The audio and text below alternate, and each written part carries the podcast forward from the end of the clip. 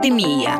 Радіопромінь та науково-популярне медіа Куншт пояснюють, як вижити під час пандемії. Мама Мія пандемія. Просто важливі знання зберігають твоє здоров'я. Люди, які пережили COVID-19, сподіваються, що після одужання хвороба повністю відступить, а про захворювання можна буде забути, наче про страшний сон. Та на жаль, для декого все відбувається не так швидко. Цього разу з'ясуємо, що таке постковід і як із ним боротися. Поїхали!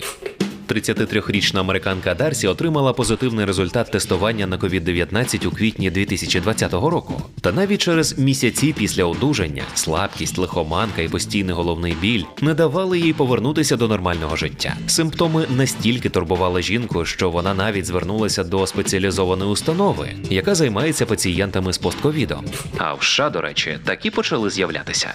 Всесвітня організація охорони здоров'я стверджує, що постковід це стан, який виникає після підтвердженої або ймовірної коронавірусної інфекції. Він зазвичай з'являється протягом трьох місяців після появи основних симптомів COVID-19. Триває мінімум два місяці, найчастіше впливає на нормальну життєдіяльність, і його не можна пояснити іншим діагнозом. Чому розвивається постковід до кінця невідомо. Рецептори, з якими зв'язується коронавірус, є в багатьох органах. Тому більшість науковців схиляється до думки, що розвиток постковіду пов'язаний з довготривалим ураженням тканин, серця, легень, нервової системи і наявністю запального процесу. Ознак постковіду може бути багато, але серед тих, що трапляються найчастіше: слабкість, задуха, дискомфорт у грудній клітці, кашель і безсоння. Також часто з'являються тривога, депресія і порушення пам'яті і концентрації. Постковід частіше виникає у людей, які потребували госпіталізації і довго перебували у лікарні чи відділенні інтенсивної терапії.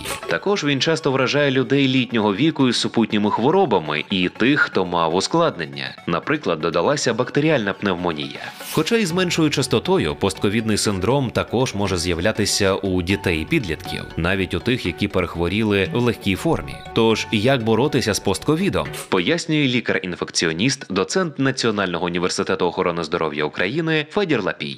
Як бути тим, хто перехворів на COVID-19, коли залишається постковідний синдром?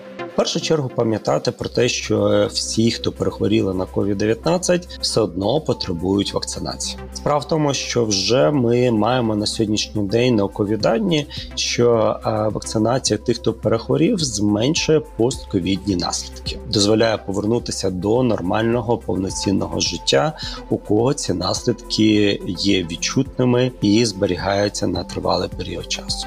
Звичайно, не лише вакцинація повинна прийти на допомогу таким пацієнтам, тож реабілітація для них потрібна. І зараз багато вже санаторіїв розробляють програми реабілітації для пацієнтів.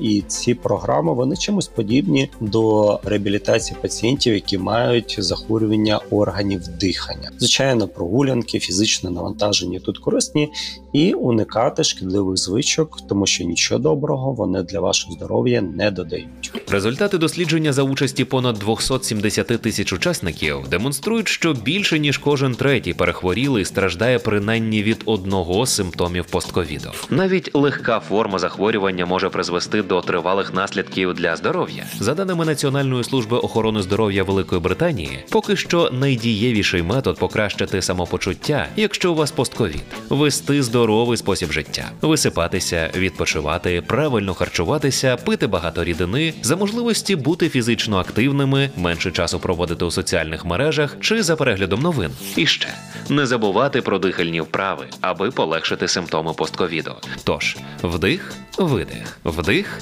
і вперед до відновлення. Мама Мія пандемія.